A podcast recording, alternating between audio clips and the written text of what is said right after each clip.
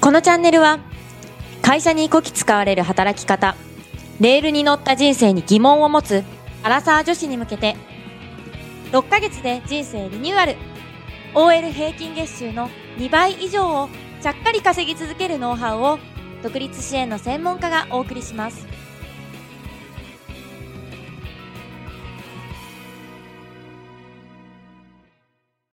アラサー女子の月収倍増ノウハウラジオ。さて大谷さん。はい。大谷さんと喋る会はこれで一応最後。嬉しくも悲しくもですね。なんじゃそら。いやさっきはものすごくしょうもない話を。いやまあちゃんと真面目な話になっちゃったんですけど結局。うんうん。2人とも真面目だから。はい。多分。自分で言うんですね。そうでも大谷さんの初体験あなんかちょっと待ってそれは意味が変わってくるわ。何ですか何ですか？は大谷さんの初体験って言ったら意味が変わってくるわ。えっとね大谷さんの それエロい？そういうことですね変わってくるわ。違う違う違う。はい大谷さんの、えっ、と相席居酒屋初体験の話を聞きました。なるほど。すごいしょうもない話を聞きました。はい。ちゃんとねやっぱしょうもない話に格言があるってね。もっとねみんなねこう散歩しててもね何か格言を見つけられるようにやっぱしてほしいですね。そんな話じゃなかった気がするけどまあいいや そうそう。でその時にもちょっと私は話してて思ったんだけれども、うんうん。大谷さんはセールスの方が上手じゃないですか、はいはい。私はマーケティングの方がわりかし得意な方なんですね。うんうん。でなんかこういろんなさフェイスブックとかブログとか見てて思うんですけど、はいはい。なんかセールスだけやっとけば高額商品は売れるとか、うん。マーケティングだけで売れるみたいなはいいるじゃないですか、います。まあ、このトーンで聞いてる時点で私がどう思ってるかは早々に分かると思うんですがね。大谷さんはどう思います？はい。じゃあそれを代弁いたしましょう。はい。両方必要です。やっぱり。私はでも本当にそうやって思ってて、うん。な先に私の意見を言うとあお願いします。あのーだってさうん。人って人から商品買いたいじゃん？そうですねなんですよ、うん。あの楽天で私よく買い物するんですよ、あの UI が結構好きで、あのうん。分かりやすい表示にしてくれてたりとかするから、結構好きで楽天使うんですけど、うん。あの楽天のページってすごい親密なんですよ。はいはいはいはい。なんか買った人の意見だったりだとか、うんうん。こんな思いで作ってますとか。あの作ってる工程が見れたりだとかなるほど。靴だったりとかすると特に、うんうなんかそういう風にその商品に商品の先に人がいるのがすごく見えるんですよ。なるほど。だから、うん、とちょっといいお値段しててもこういう思いを持って作ってるんだって買っちゃったりとかしちゃうんですようんね、うんうんのが結局私はすごく大事だと思っててマーケティングって言ってしまえばすごいこう冷たく聞こえたりとかもするかもしれないんですけどではい。も本当はそんなことなくって、うん。やっぱりあのこの商品いいなって思ってもらえるところの先には人がいるべきだと思うし、うん。じゃあ結局人と人のコミュニケーションの完成形というかその究極系っていうのが高単価な商品をセールスで売ることだと思うんですよ。はいはいはいはいはい。だからじゃあ切っても切り離せないんじゃないって私は思うんですよね、うん、いや僕も本当それ賛成ですね、うん。はい、で僕の意見で言うんだったらちょっと今うん。パッて降りてきたものなんですけど、あの降コミュニケーションの延長線上にあるのがまず営業なんですよ、はいはいはいはいはいはいで営業の延長線上にあるのがマーケティングなんですよ、はいはいはいそうつまりはいはいオンラインで営業してるに過ぎないんですね結局のところそう。だオンラインでコミュニケーション取ってるんですよ。結果論。確かに。そう。本当にそうだわ。うことはね、これ僕よく思うんですけど、うん。僕は最初実はあの1回目でもお話しさせてもらったんですけど、うん。僕は最初自己啓発の会社で働いていて、うん。オフライン。つまりリアルで紹介をもらって集客をしてそこに販売をしていたんですよね、うんうでこれを続けていくとですね、うん。販売できなかった。例えば50人あって3名契約、うん。47名が契約できませんでしたって言ったとしてもなんとなく感覚で人間心理っていうのが分かってくるんですよ、はいはいそう例えばこのの言葉発この発言をしたらちょっとしかめっ面になったとかわわかります？微妙な表情だったりとか、っていうのが分かってくるんですよ、つまり僕最初はね絶対リアルで営業していった方がいいと思うんですね。そうで集客できない人の特徴っていうのがあるんですよ。全員が全員そうとは言わないんだけど、特徴があるんですね、うん。それは販売したことないやつは無理なんですよ。実は。へえそう。なんだ。人間心理が分かってないから。それ言われればそうかもしれないな。そう。だからコミュニケーションからも閉鎖されてたりとか、うん。営業やったことないって人はライティング書けないんですよねなるほどね。そうあれ技術もあるけど、うん。やっぱりちょっとセンスというかその感覚、今まで培ってきたものも、うん。あれ総動員しながらやっぱライティングって必要なので。確かに確かに確かにしてるしてる。結局営業じゃんって思うのが僕の意見ですね。確かに。うんいやなんかそれ本当に思ういやななんかえっとすごい思うのが、うん。なんかこう私の友人の一人でえっとね T 大学大すごく有名な T 大学の、にを卒業し T 大学院を卒業しああすごそうですね。で今えっとなんちゃら賞でなんちゃらの卵にやってる子がいるんですよ もう不明すぎますね。でも分かります、もう分かるでしょ？はいやってる子がいるんですね、うん。友人で。えっ、とその子が、いやすごい変わったんですよ、うんうんうん。今は今は普通に喋れるっていうかうーんと普通に人とコミュニケーションが取れるはいはいはい。し、あの仕事上でもそのコミュニケーションに困るっていうことがなくなったんですけど、うんうん。私が出会った頃は喋れなかったんですよ。いや喋れてたんだよね。喋れてたんだけどコミュニケーションは取れてなかった。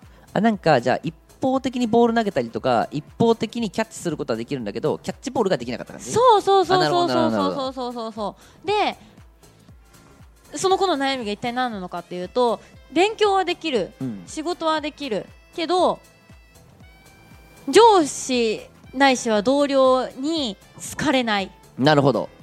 ということは、うん。まあ、その人男性なんですけど、女の子からモテないなるほど。が悩みだったの。うんうんうんうん。でなんでだと思う？私だから女に見られてないから。なんでだと思う？それもそれで悲しいですよね。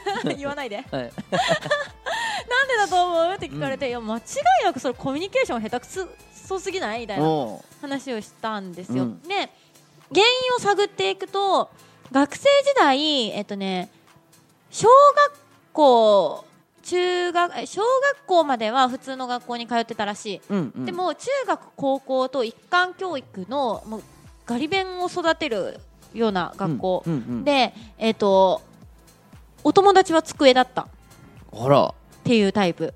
うーん。でかつみんな結構そういうタイプだったからそのコミュニケーションとか会話とかっていうのが存在してなくて、なるほど。あのっていうことを聞いたんですよ、うんうんなるほどこれだと思って、うんうん今までそんな人と喋ってこなかったでしょと、うん。で人間の性格これアドラーでわかるあの言ってるやつですけど、はいはい。人間の性格ってあの自分をある程度守るためだったりだとかよく見せるためだったりとかで、えっと、性格って変わっていくから性格なんて存在しないっていう話があるじゃないですか。ですね。で彼の場合は、あの勉強ができることでしか評価をされてなかった。なるほど。かわいそうだなとはちょっと思ったんですけど、うん。勉強しできるということでしか評価をされてなくっていい会社会社じゃないけどうん。に入ることでしか評価をされてなかったからあのコミュニケーションっていうところ言葉喋ることに関して無頓着、なるほど。うん、そこに対して自分がどう思われるかなんていうのは一切考えてなかっうんたから、向上がなかった結局そういう悩みになってたんですよ。なるほどなるほど。でそりゃそういう人がさ例えばうん。起業したいってなっても、多分フェイスブックでうざがられるおっちゃんと変わらないんですよ。あー。いるじゃないですか、はいはいはいはいはいはい。なるほどなるほど。完全に自分の都合で自分が好きな言葉を発信して、うん。相手のことを考えてないおっちゃんがいるんですよ。いますね。それと一緒なんですよ、うんうんうん。でその話をしてじゃあいろんな人と喋る機会を増やしたらって言ったら、うん。あの真面目なので彼は、うん。すごく面白かったんだけど あのねハブっていう飲み屋さんあるじゃないですか、うんハブ。うん。あそこに行って二人組の女の子に突撃しまくれって言ったんですよ、うん。そしたら本当にやっててちゃんとコミュニケーション学んで帰ってきました。あすごいですでねその人。めっちゃモテてる今。へえびっくりするぐらい女の子いる。周りに。ちょっとどうなのかって思うぐらい。えすごいですね。並行してるのが何人もいる。宮田さん救世主なわけですねつまりまあまあ彼の努力次第ですけどね。まあまあまあまあでもだだから結局もう本当に目の前の人のこと分かってないっていうかその目の前の人がどういう発言自分がどういう発言をしたりとか自分がどういう態度を取ったりだとか、うん、どういう言葉遣いをすることによって相手がどう思うっていうのが日常生活で分かってない人っていうのは多分マーケティング難しい。じゃあそれのコミュニケーションっていうものだけをフォーカスするのであればやっぱり営業になってくるし、うん、そうですね、うん、だから絶対こう話せないと思うんですよ、はいはいはいはい。そう。そういう子もいました、うん、コミュニケーションっていうのは言葉だったり感情を運ぶものなんですよ、そうですねですね。ただのツールだし。そう。なんですよ、うん、で内容がありますよね。言いたい内容。例えば僕が宮田さんに何かメッセージを届けたいと。そう。って言った時に例えばじゃあ宮田さん今は机の上にあるものを片付けてくださいってメッセージだとしますよね、はいはいはい、それを皆さん机の片付けて めっちゃ嫌だわ。って言ったらうざいわけですよ。でもあ宮田さんちょっとあのお時間あります、うん、そう机の上ちょっとだけ片付けてもらいます。後で僕仕事あるので。はい。これがコミュニケーションなんですよ。確かに。つまり届け方の違いなんですよ。メッセージ一緒なんだけど届け方が違うから勘違いを起こしちゃったりとか、うん、相手に嫌気を起こさせちゃったりとかするわけですよね、うん。はい。うん。うん。いや本当にそう。いやあのさあのなんだったっけ？